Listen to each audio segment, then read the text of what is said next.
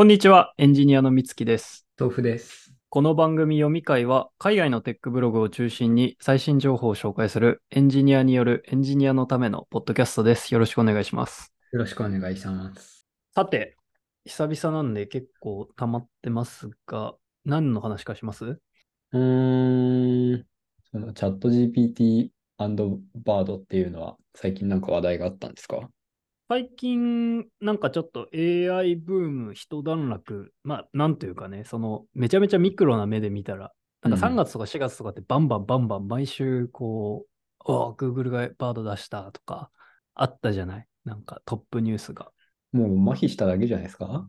まあまあ、それもあるんだけど、なんか一旦落ち着いてるなっていうのは最近思ってて、まあなんか着々と、まあそんなハイプというよりは、着々と実装段階に入ってて、そんな驚きがなくなってきたっていう段階だったのかなって思うんだけど、最近ちょっと立て続けになんか面白い、うん、ニュースがいくつかあって、これ追ってないですか？チャット GPT の方面でいくと、GPT-4 がマルチモーダルだみたいな話あったじゃないですか、発表時に。うん、あったあった。だけど、チャット GPT ではまだその機能使えませんみたいな感じだったと思うんだけど、なんかそれがついに今後2週間以内っつったかな？えっ、とね、9月25日に出たオープン AI からのリリースで、えっ、と、チャット GPT プラスだったら、まあ、画像アップロードしてコミュニケーションできますよみたいな。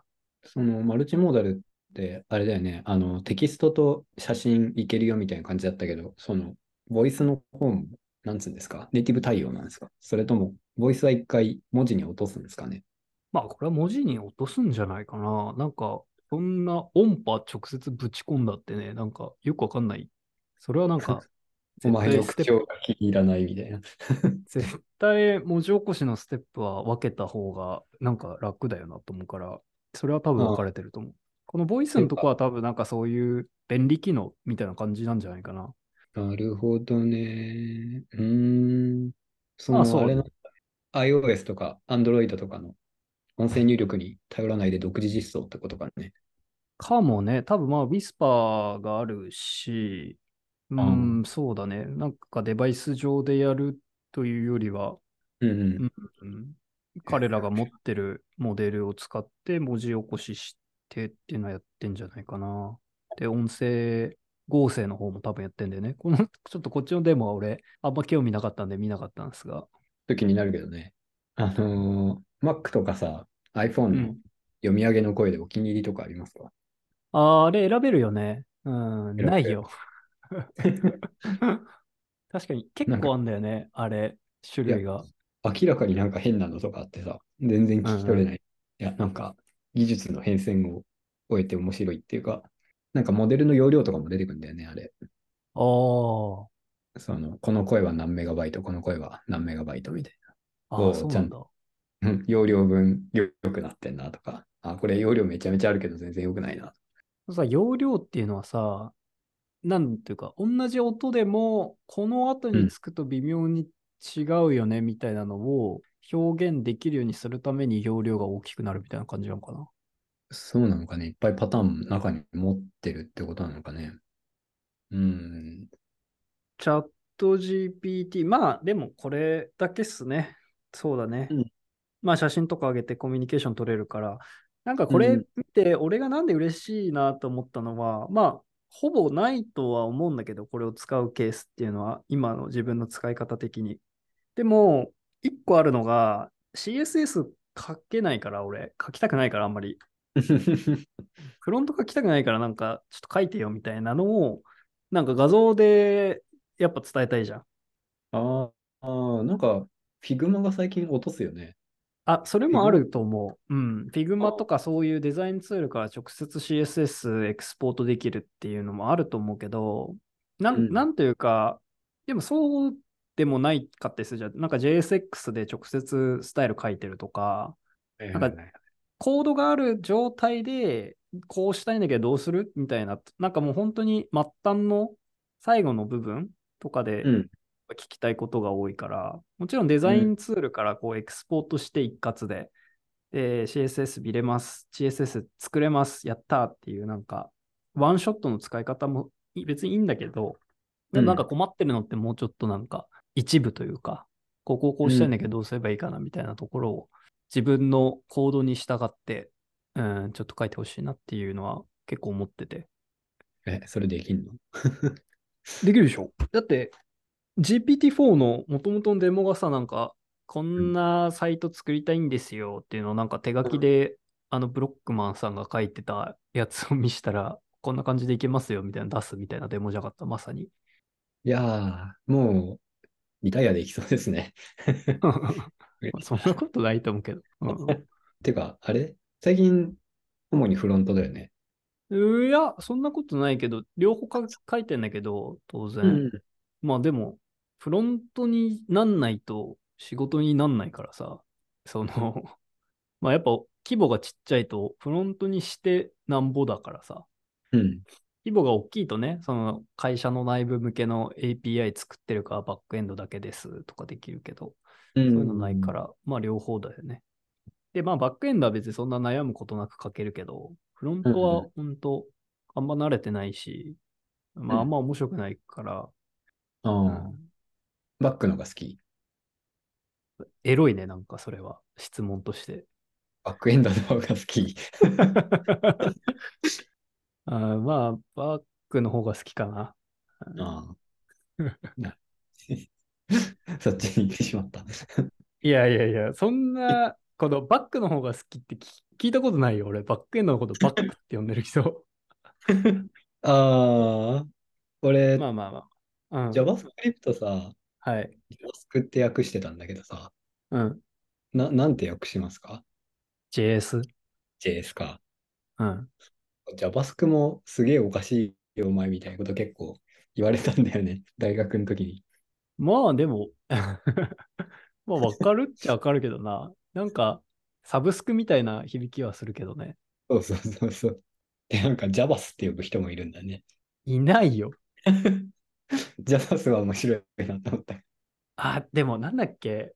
エンジン X かな？あギックスだと思ってた。あ。ああ。だって、ったかな？エンジンじゃないもんね、あれ。エンジンなんて書いてないもん。うん。ギックスだろ、つって。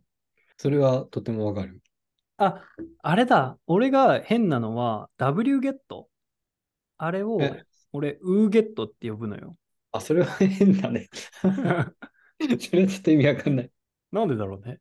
でも、あ、wget ねって俺は思ってる。ああ。まあわかるけどね。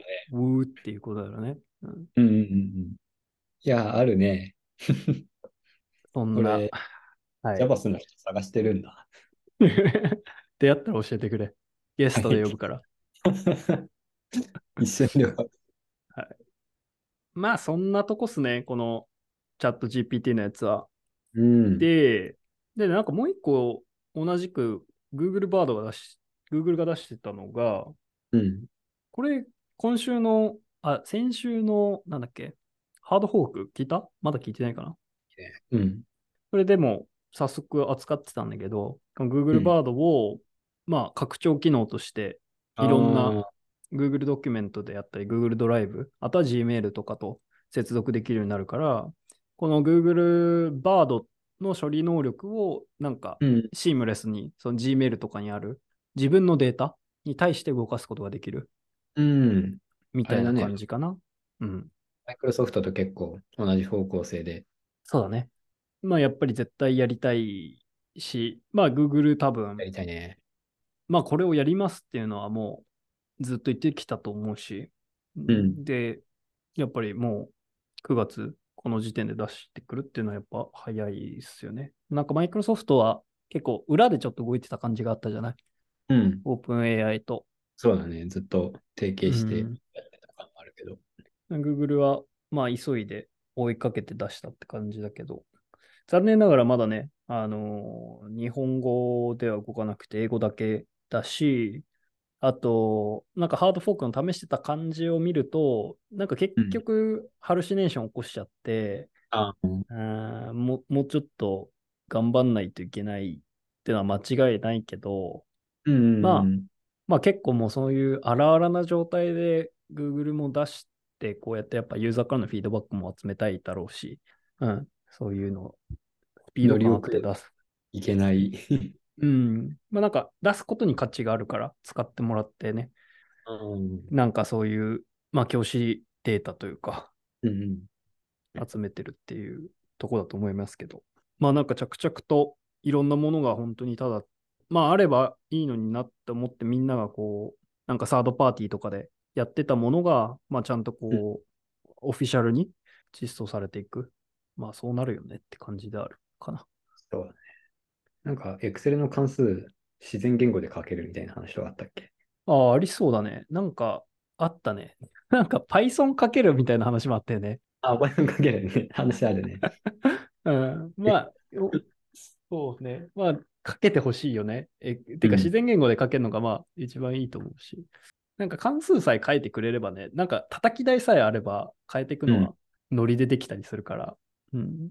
でもあれだよね。ただ単に自然言語で書いたままだと、なんか予想外に挙動したとき、とても辛そうでは あるね。だからまあ変換するんじゃないの？自然言語で書いて、それをまあちゃんと関数に変換してくれて、実際にはそれを入力するって使い方になるんじゃないかな。ああ、そういう感じか。まあ、そうしたらあれか？変えるとき大変か？まあでも。そそれを判断できないまあね。いいんだよ。ね。どうだ？いや、コードは俺ら読めるから、それはしんし信じてない せや書けないだけであって、別に読めるから。せやね。謎言語であっても。さて、バンさんですか？バンの話しようか。これも全然あらあらなんですけど、うん。なんか、俺が貼ってるレーダーがあるんだけど、この情報収集の。はいはいはい。やっぱ至るところでこのバンは各方面で出てて、引っかかってくるんだ。そうね、ツイッターでもそうだし、購読してるこのプラグマティックエンジニアっていうニュースレター。これ結構いいんだよね。なんか、ちゃんとやってくれてて。にも出てきたし、なんか肉まんみたいで可愛いしね。まんま肉まんだね、これ。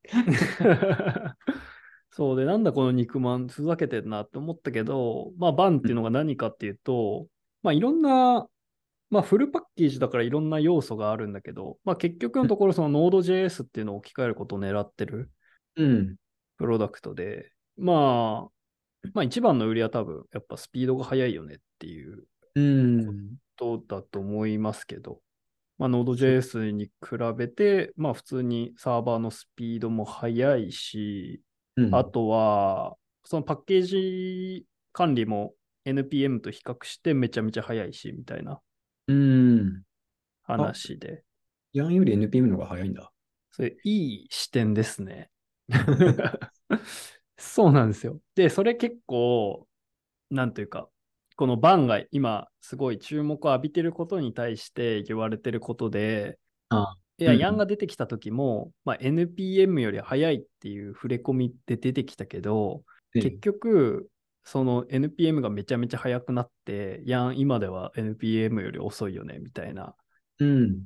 それを思い出せよみたいな、ちょっとなんか批判的なポスト。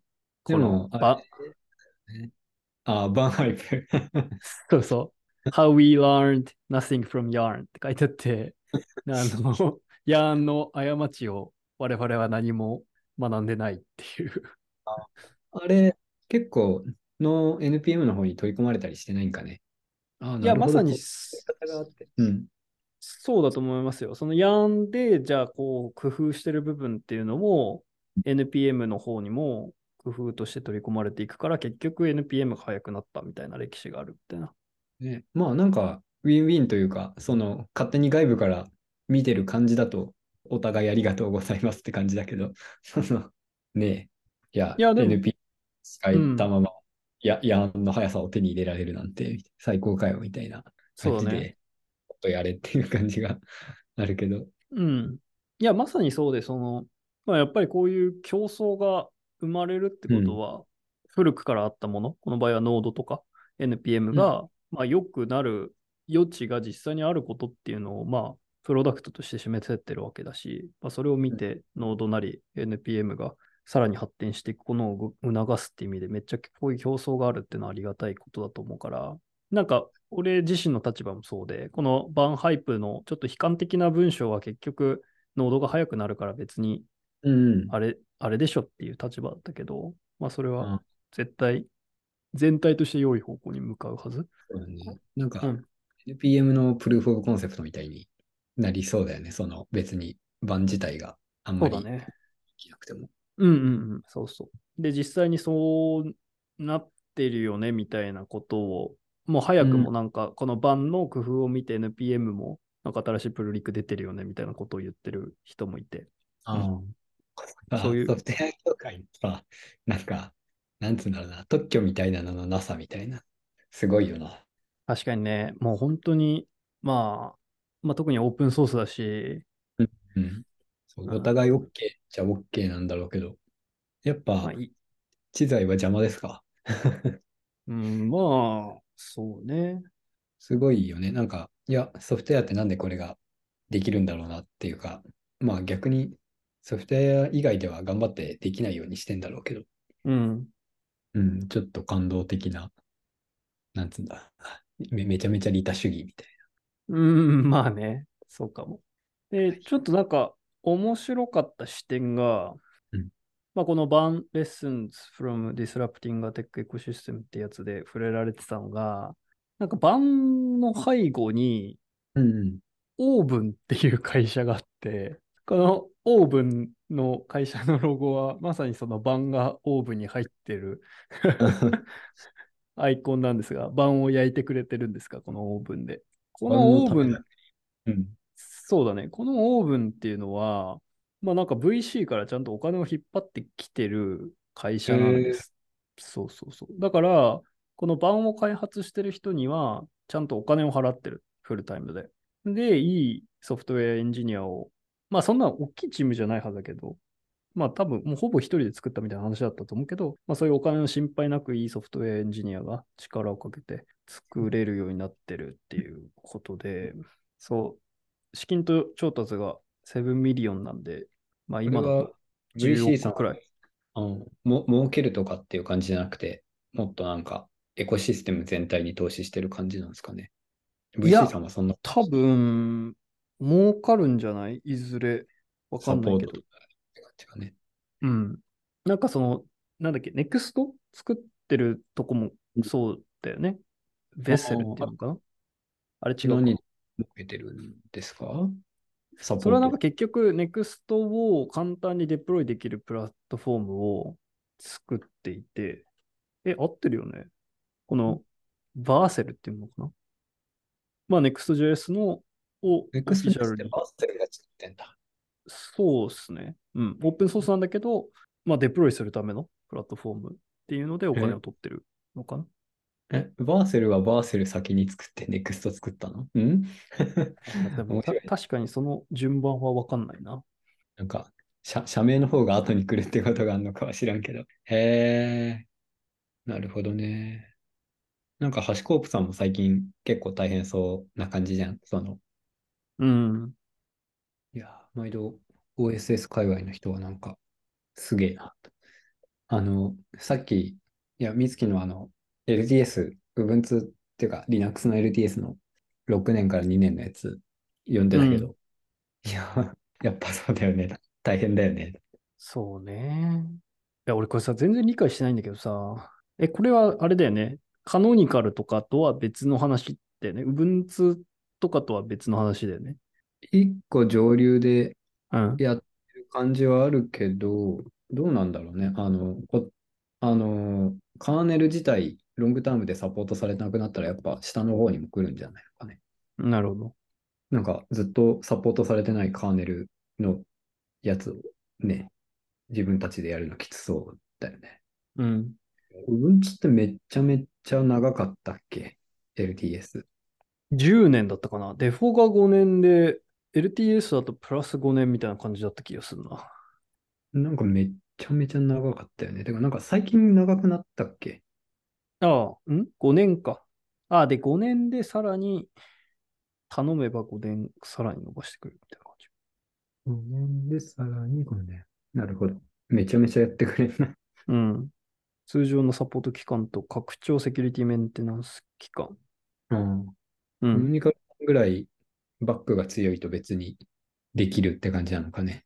まあ、お金もらってるからね、ここは。うんそうね。すげえな。なるほど。うん。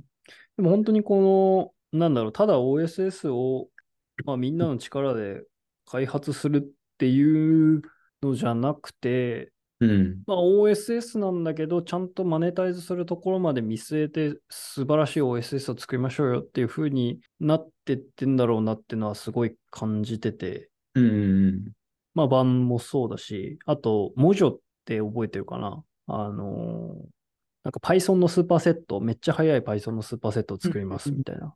あれとかも、めちゃめちゃでかい資金調達してんだよね。確か100 million とか。これもなんか結局はプラットフォームだから、まあ、そこで多分会社からお金を取るっていうとこだと思いますけど。AWS に全部持ってかれるとかじゃないですね。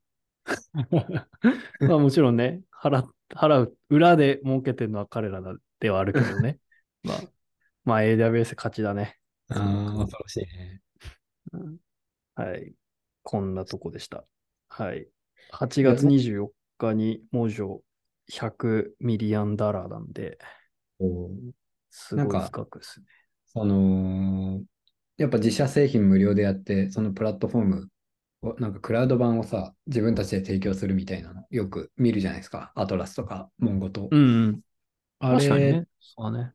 なんかそうか、その、めちゃめちゃメジャーなクラウドプロバイダーとの間で、なんか、暗黙の了解みたいなのあるんかね。そのでも、そうだよね。なんか、モンゴが成功してるイメージはないよね。確かに。うん、アトラス使ってないよね。どうなんだろモンゴきめちゃめちゃなんか AWS に切れてた覚えがあるんだけど。う。ん。AWS あれとかもあったしね。なんだっけ？ Elasticsearch だっけ？うんうんうん。なんかブチ切れてフォークしたみたいなのあったよね。決裂してフォークされるの受けるな、しかし。本当だよね。そうだからいいんだけど。いやー。はい。こんなとこで、あのーそうね。まあちょっと本当にこの Bun がなぜ早いのかみたいなテクニカルなところを踏み込んではいないけど、うん。まあやっぱちょっと見てみたいな。なんか、ノードとかもう本当俺ずっとノリで書いてきてたからさ。そうね。その、ノードとかの内部の理解もそんなにないっていう。イイベントループなんだろう、母みたいな。ちゃんと、ちゃんと理解したしようとしたことがないから。いや、その俺は一個手前にいるよ。イ何ベントループってなんだよ。まあ、こういうのも含め、はい。はい。まあちょっとせっかく新しいのができてるから、まあ、見て、比較してみても面白そうだなっていうことで、だいたいおしまいでやんすね。あ、一個、なんか個人的に、てかまさにこれは、いや、これが欲しかったんじゃないか、俺はっていうのは、あの、 Slack でも紹介したけど、この Pagefind っていうライブラリ、これはね、これ欲しいですよ。あれ、今のお仕事とかで使いてえな、みたいになってた。これは、俺の仕事じゃないんだけど、なんか俺個人プロジェクトがあって、あの、あれですか？政治のやつ。つ、そうそうそうそう。で、そこ、それはまさにかなり性的なアプリとして公開してて、まあ、まあ最新の情報が追加されていくたびに、まあビルドして、まあ全部、まあページ自体は性的だからウェブサーバーなんてなくて、クラウドフロントに上げてるファイルを、まあ読みに行ってもらうっていう形で、うんまあ運用コストめちゃめちゃ安くなるし、そうすると。うんサーバーがいらないから、置いとくだけでいいから。で、もう手元のマシンでやってんだよね。あの、クローンみたいな感じで、パブリッシュするのは。うん。なんだけど、まあその方法の問題点として、あの、結局検索どうすんだっていうのはあって、はいはい。まあ検索を処理するためのサーバーがないから、どうやってやろうかなっていうのを考えて、まあなんか本当に JavaScript で、クライアントサイドで、まあタイトルだけ、なんだろう、線形に検索させるコードとかも昔書いたことがあったりしてはいはい、それだったらサーバーいらないで、クライアント側で の、例えばスマホとかで頑張ってフォーループ回して探してもらえれば、一応検索ができるよね、みたいな思想でうん。書いたりしてたんだけど、まあやっぱりそれでも数がね、多くなったりすると難しいっていう問題があって。で、この Pagefind っていうのはまあまさにそのためのプロダクトかなと思ってて、クライアントサイドで検索するんだけど、まあ、その際に、まあ、インデックスファイルを使って検索できるようにしましょうよ、みたいな、多分、うん。話で、まあ、ビルド時に検索用のインデックスファイルっていうのもバイナリフォーマットで作ってあげて、で、クライアントサイドではそのバイナリを使って実際に検索するためのちっちゃいライブラリを読み込めば、うん、クライアントサイドでそのバイナリをいつも通りそのクラウドフロントとかから提供してあげるだけで勝手に高度な検索、高度な全文検索ができるはずだよねっていうことですよね。これはぜひ Google サイトと試し。ん？Google サイト内検索はやっぱ UX 的に嫌いだったっていうところで。うん、だってあれ外、だからそうだね、Google UX が劣ってるってのもそうだし、まあ Google にインデックスしてもらわないと検索できないわけで、そうだね。リクエストしてもすぐ来ないもんね。来ないですね。この方法だったら新しい情報を追加して性的なページをビルドするタイミングでインデックスも更新できるから、うん。まあ、検索内容も同時に、まあ、最新のものに更新できる。これはね、入れようと思いますね。欲しいですね。うん、ちょっと試してみようと思って。なんかね、結局なんか、こういう、なんだろうな、そういう、まあ、検索みたいなののニーズを叶えるためには、なんか Algolia とかさ、そういう、あとは、ちょっと注目してたのは、このメリサーチかな？ Meilisearch かな？っていうちょっと新しいなんかやつも、まあ、アルゴリアほぼある、はい。あ、製品名なんだ。なんかアルゴリズムの話をし始めたのかと思った。いや、 Algolia はこれもう結構いろんなところで使われてるけど、 Hacker News も、だって Hacker News Algolia だよ。え？こうやってやるとさ、あれ、んほら、 Search by Algolia って出るでしょ？あ Search by なんか見ねえや。なるほどね。で、俺、これ結構ア Algolia の俺、レスポンスとかパースして、スクレーピングとかしてたから知ってんだけど、そんな、まあなんか、とこに着眼点が。うん。あれ、これだとあんま今出なかったね。ああ、まあクエリ、 Algolia にクエリがめちゃめちゃ送られてるけど、まあこういうリアルタイム検索とかもサポートするような API を多分顧客のデータ使って、あの、サーバー立ててくれるっていうサービスだと認識してます。今すげえサクサク動いたね。そうだよ。これが Algolia の力ですから。すげえ。これをネットワーク介して やってくれるっていう。まあでも確かにレスポンスタイムすごい短かったよね。今めちゃめちゃ早かった。え、今ちょっと感動しちゃった。なんか、 Hacker News ってこんな動きするんだ。え？その、うん。パッと検索して今まで終わりだったからさ。あれ？普通に検索するときこう出ないよね。なんか、一発目検索するとき、俺いつも検索は一発で終わらせてたからさ。で、タイプするうちに出てくるかどうかって話だよね。そうそうそう。あれ、あの、メインページからさ、うん。ああ、そういうことか。そううんうんうんうん。メインページは確かにそうだね。一発で決めてたから、こんな動きなかった。うん。これちょっと面白いかもね。これ意外となんか負荷を避けるための工夫だったりするかもね。ああ。そうだねなんか、メインページからやってるとき何もしてくんないし、なんか、うん。ニュースって、なんつうんだろう。なんかそういうことやってくれそうな雰囲気を感じなかったからさ。うん。ページから、なんか今、動的に動いててビビってるんだけ 見直した？ど。なんで、あれ、動的に動けるんだ、こいつと。まあでも Algolia の力です、これが。確かに、うん、あ、の、 Hacker News 自体のサーバーが頑張ってんじゃなくて、そうだね。お願いしてるね。いや、すげえな。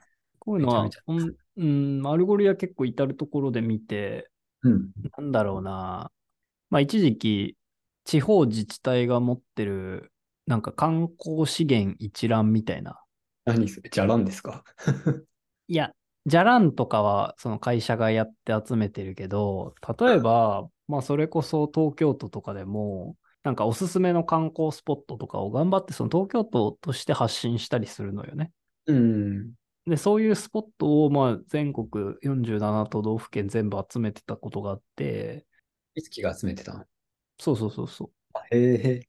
で、そうすると、まあ47都道府県分の、まあそういう旅行情報サイトっていうのがあって、で、結構ね、検索機能は Algolia で実装されてることも多くて、うん。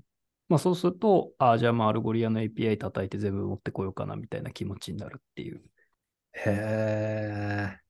なるほど。知ってる人は知ってるサービスなんですね。うん、そうだね。なるほどな。なんか、なんだっけ、あの、このページで使われてるなんかサービスの一覧みたいな見る拡張とかあるじゃん。うんうんうんうん。なんか、あれか、自分が興味持ってるとこあると、そこら辺めちゃめちゃパッと、なんか感度を高く見つけてこれるようになるのかね。そうね。確かに。ああ、なんか、そうだね。あ、 Sentry 使ってんね。確かに、そういうのあるね。まあ、こういう、そうだね。 view page source して、まあ、よくあるサービスうん。ですかね。 Algolia Insights とかいうのにもなんか送ってんだよな。まあまあまあまあ。こんなとこでした。だから、ちょっとこれは試してみて、うんうんうん実際に使ってみようかなと思ったから。いいね。自分でプロジェクト持ってて、育ててる感じ。いや、だるいっすよ。もうモチ、モチベないもん。なんか保守はモチベないからさ、いや、どうし、今年どうしようかなって思っててさ。まあでもなんかちょっとこれで便利になりそうだから、うんやってみようかなっていう気持ちにはなったかな。いろんな技術を試す場所みたいな。ああ、そうだね。それはあるね。まあそもそもなんかフロントエンドの書き方学ぶみたいな部分もあったから、この Pagefind のウェブサイトはまさに絶対これで動いてるんでしょうね。これで使ってなかったら これで powered by Algolia だったらちょっと面白いな。びっくりだよね。あでもなんかネットワークは一向に走らないな。だってクライアントでやってんでしょ？いや、そうなんだけど、チャンクを取るんですよ。あ、これ出てきましたね。その、どのインデックスが必要かっていうので、動的に取ってるんだと思うんですよね。へえ。だからこの、このワードで検索されたから、このインデックスのチャンクが必要ですってことで、そのページファインドがあらかじめ作っている特定の inverted index を多分取ってきて、その結果をこうやって表示してるっていう感じだと思います。あ、 load m-、load more もフラグメント分かれるんだね。うん、かっこいいよね。ぽいね。だから多分最初の段階で送られてくるのは、すごいその、上のレイヤーのうんどのフラグメントを持ってくるべきかっていうのが分かるやつだけ持ってんだろうね。で、実際にクエリがタイプされると、じゃあそのクエリをサポートするために必要なフラグメントっていうのを見つけて、追加でダウンロードしてって感じだと思います。もう、古き良き JavaScript なしの時代は戻ってこないね。確かに、これも動的だからね。ねうん。めちゃめちゃ高度に。へえ。それでこんな気持ちよく出てくるんだ。すごいね。すごいよね。うん。コストかかんないですから、これだったら。まあ、かかるっちゃかかるけど、ほぼかかんない。え、なんか、その、表示されてる内容が結構綺麗じゃん。その、ただのテキストじゃなくて。そうだね。この、ちょっと、うんまあ、これどうやってやるのか分かってないけど、なんか、すごいリッチだよね。うん、スニペットがね、うん、うん。楽しみや。あれか、ヘッダー、ヘッダーを、に飛べるよってことか、それ。 examples に矢印ついてたりするのは。ああ、そういうことかもね。いや、すげえな。うん、そうだね。そういうことだね。はい、面白いね素晴らしい。素晴らしいプロダク 以上。ト。なるほど。これは back されてるんですか？どっかに。これはされてないです。これはされてないと思います。もう、個人が、じ事前事業レベルというか。そうだと思う。うん。やってくれてる。あ、でもなんか、なんか、かい会社っぽいな。ちっちゃい個人事業みたいな感じかもしんないね。いいね。けど。うん。まあ、ほぼ一人ででうんうんうん。すね。素晴らし以上です。い。はーい。どうですか？あの、はい。なんでしょう？しばらくやって、弊社とスタートアップどっちが合うわ、みたいなのとか。うーん。次、まあ、なんか、したら、こういうとこだな、みたいなとか。新卒では絶対やめた方がいいよね。うんうん。なんか、それこそさ、なんだっけ、あの、Google は職業訓練学校ですみたいな書き方してる。やつあ、ちょっとなんか嫌な感じで目立ったりしてたじゃない？あの、なんか、いろんな人を Google に送り込んできましたみたいな。うんうんでもまあ、あれが言ってることってきっとまあ正しくて、その、うん。うん。まあ、ビッググテックというか、大きい会社に行くと、お作法のいい開発が学べるはい。っていうのはまあまあ違いないくて、スタートアップだとね、まあなんか別にテスト書いてないでしょ、俺今。うん。なんかそういうね、なんか、まあ、まあドキュメントとかも全然ないし、テスト金生まないからな。まあないね、どうせ壊れるからすぐ。なんか、そういう、まあでも早くお客さんに見せてフィードバックもらってね、うん回していくっていうのを、まあ、やる、やれる環境はまあ間違いなくこっちにあるけど、なんか初手でち入るとなんか、それ、そこまで到達できなくて苦労しそうだなって感じすんだよね。ああ。なんかとりあえず作れるような基礎体力は、まあとにかくどっかで身につけないといけない。うん。やっぱでっかい企業余裕あるもんね。その、育てる気っていうか、なんか。うん。でもあれは面白かったかな。なんか、今までのうん、最近、ってか俺が入ってから、いや、これありえないよっつって直したのが、今までなんかトップページを読み込むのに、うん。まあもう何の変哲もない普通の画面なんだけど、10メガバイトかかるみたいな。裏で、表示されてる情報はすごい、そんな多いわけではないのに、うん。に、みたいなのをクライアントサーバー間で10メガやり取りしてるってこと？そう、クライアントが10メガバイトのクソでかいなんかテキストファイルをダウンロードしてるみたいな裏で。ああ。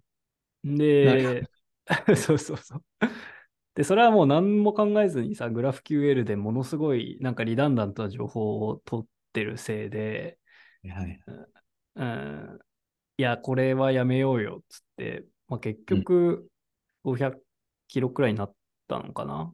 もうちょっと少なかったかもしれないけど、まあ、とにかくすごい減って、まあ、スピードも、まあ、ものすごく出るようになって、インパクまあ、トじゃ。こうんいう、これはインパクトだし、なんかそういう、なんか爆速、なんかめちゃでかいインパクトを残す余地が至るところにあるっていうのは、やっぱ、まあ、面白い。いかもしれないね。やっぱね、エクスペリメントのメトリックスだけ見てると、マジでそういうことやんなくなるもんね。まあ、そういうことやんないくなるというか、まあ、そういうことがやれる余地があんまないですよね。まあ、うんもう雑巾が結構絞られちゃってるから。あ、なんつうの？なんかパフォーマンスの向上とかの方にあんまり目がいかないじゃないですか。ああ。いや、まあ、なんかそれ全体、前提になってるからだと思うよ。だって、当然パフォーム、なんかよくある実験なんだけど、パフォーマンスが落ちたらエンゲージメントって必ず落ちるはずだから。そうね。い1秒落ちたらもう終わりみたいな。なんか、そうそうそうそ研究だから、うんなんだ。う。うん。実際になんか AB テストでただただ単純にちょっとだけ速度を落とすようにしたら、やっぱりエンゲージメントが落ちたみたいなの確認してたと思うから、まあ AB テストでエンゲージメントを確認するっていうのは、まあ一応そのパフォーマンスを気にしてるってことでもあると思うけど。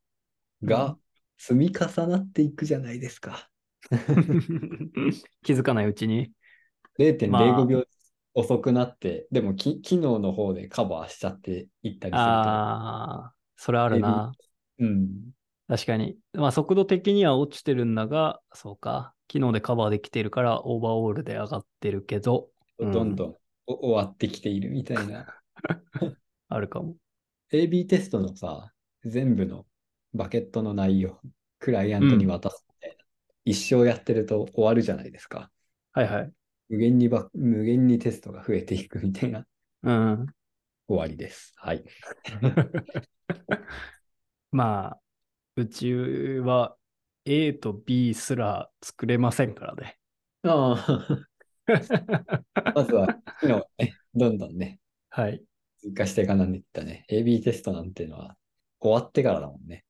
それは強者の悩みですよ。AB テストのバケットが多すぎてっていうのはもう、勝ち組のソフトウェアっす。エンジニアのリソース余っちゃってどうしようみたいな感じだもんね。そうだね。いやーでもやっぱそうじゃない方が楽しいと思うけどね。いやその個々のエンジニアとしてはね。そうだね。うん、まあ、そうだね。まあ、両方、両方、やっぱ、見ると見え方変わるね。きっとね。では、では、はい。こ。んな感じっすかね。この番組、読み会は、海外のテックブログを中心に最新情報を紹介するエンジニアによるエンジニアのためのポッドキャストでした。怖いな。機械じみてるな。急に始まったな。バイバーイ。はい、じゃあね。お疲れです。はい、お疲れです。